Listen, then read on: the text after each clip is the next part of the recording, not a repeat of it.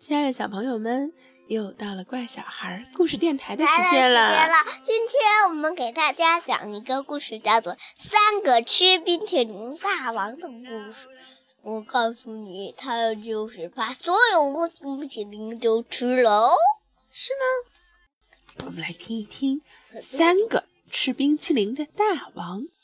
一天晚上，雌猪趁着它的小主人宁宁睡着了，跑到了大街上去闲逛。在冰淇淋店的门口，雌猪看见一只泥巴熊把指头含在嘴巴里，呆呆地往玻璃门望着，就拍拍它的肩膀说：“进去吧，我请客。”泥巴熊有点不好意思了，他想问：“为什么请我呀？”又怕这个白白嫩嫩的小胖子回答：“因为我发现你馋了。”所以他一声不响跟着雌猪走进去。其实啊，雌猪要请客只不过是因为他今天忽然有了很多钱。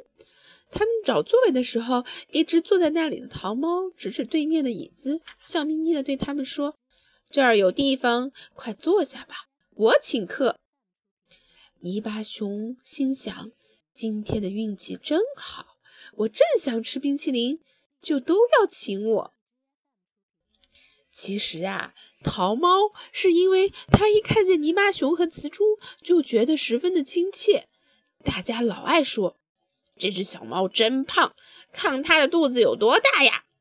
真讨厌，这两个人也胖，肚子也大，肯定不会那么说的。此外呀，他今天也发了一笔小财，店里有25种冰淇淋，桃猫建议他们每种都尝尝。冰淇淋真漂亮，每盘都圆溜溜的两坨坨，有的是乳白色，有的咖啡色，有的浅绿，有的粉红，有的坨坨上还顶着个鲜红的樱桃，或者一小块黄色的菠萝。冰淇淋也太好吃了，他们毫不费力地各吃了25盘冰淇淋。肚子大也有肚子大的好处嘛，他们说说笑笑，有奶油的、香草的、草莓的、巧克力的、芒果的。对了，25盘就是25种不同的滋味。他们说说笑笑，都特别快活。在这么大的一座城市里，三个志同道合的人凑巧碰到一块儿，可不是件容易的事情。按着雌猪的说法，这叫做缘分。吃完了，桃猫扭了扭脖子，一手拿下自己的脑袋，一手伸进肚子里，哗啦哗啦掏出一大把闪亮的银角子来。店里那些吃冰淇淋的人看见这样子付钱，都惊讶的睁大了眼睛。可是雌猪和泥巴熊一点儿也不觉得奇怪，雌猪还站起来帮着桃猫把脑袋拧紧。他们3个约好，第二天这个钟点还到这家店里来吃。雌猪说：“这回我请客。”第二天晚上，3个新朋友又走进那家阔气的冰淇淋店，说说笑笑的大吃了一通。吃完以后，到付钱的时候，雌猪忽然一拍脑门说：“糟了，他怎么这样粗心？宁宁吃完晚饭，不是打开他肚子上那片紫板板，把他肚子里的钱稀里哗啦全都倒出来了吗？”说句公道话，这也不完全怪他粗心，宁宁动不动就来这一手，实在次数太多了，让他没法记清楚。那2个朋友立刻明白发生了什么事情。桃猫紧张地看着他2个朋友说：“我的钱也掏空了，就是中午的时候。”雌猫立刻着急地盯住泥巴熊的黑脸，希望可全寄托在他的身上了。泥巴熊这会儿是个大富翁，他的肚子里装满了银饺子，一直装到头顶，再塞进一个也办不到了。可惜的是，他是死台儿，既没有一个可拧上的脑袋，也没有一个可以打开的盖子。啪，往地上一摔，让它的主人看着白花花打滚的银嚼子，开怀大笑。篱笆熊之所以还能快快活活地吃25种冰淇淋，只是因为那个叫小杰的女孩子，一时还舍不得把它给摔碎。哪个女孩子？就是篱笆熊的主人叫小杰。篱笆熊不愿让两个朋友失望，反正迟早得有那么一天。他说了句“我有钱”，就站起来，爬到自己的椅子上。他的两个朋友震了一下，见他做出跳水的姿势，这才明白过来，齐齐喊了声“不可以”。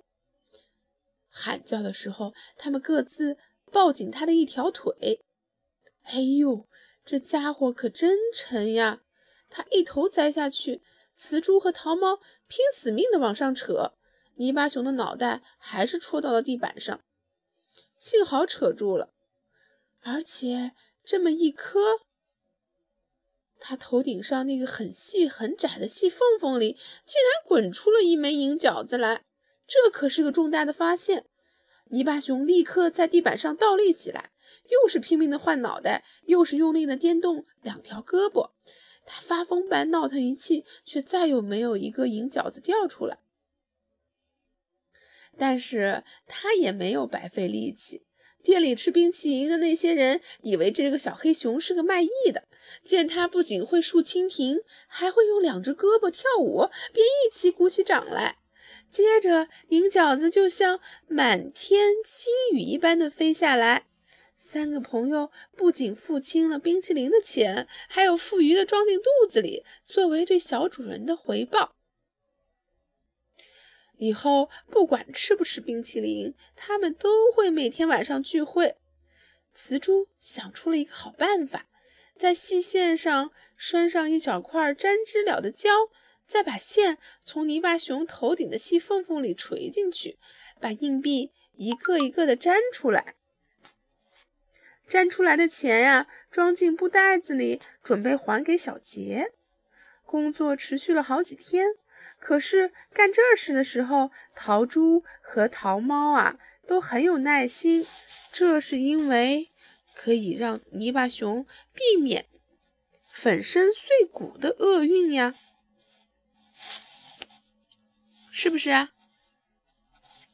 泥巴熊生活的比以前快乐的多，当然啦，难免小杰再一次把它装满，可是还有这两个真诚的伙伴在这儿呢。只要有真诚的朋友在啊，你就什么也不用怕。好啦，这个故事讲完了，这是我们的孙幼军老爷爷给我们小朋友写的故事，特别好玩。妈妈小时候也看他的书，还有看他的故事，可有意思了。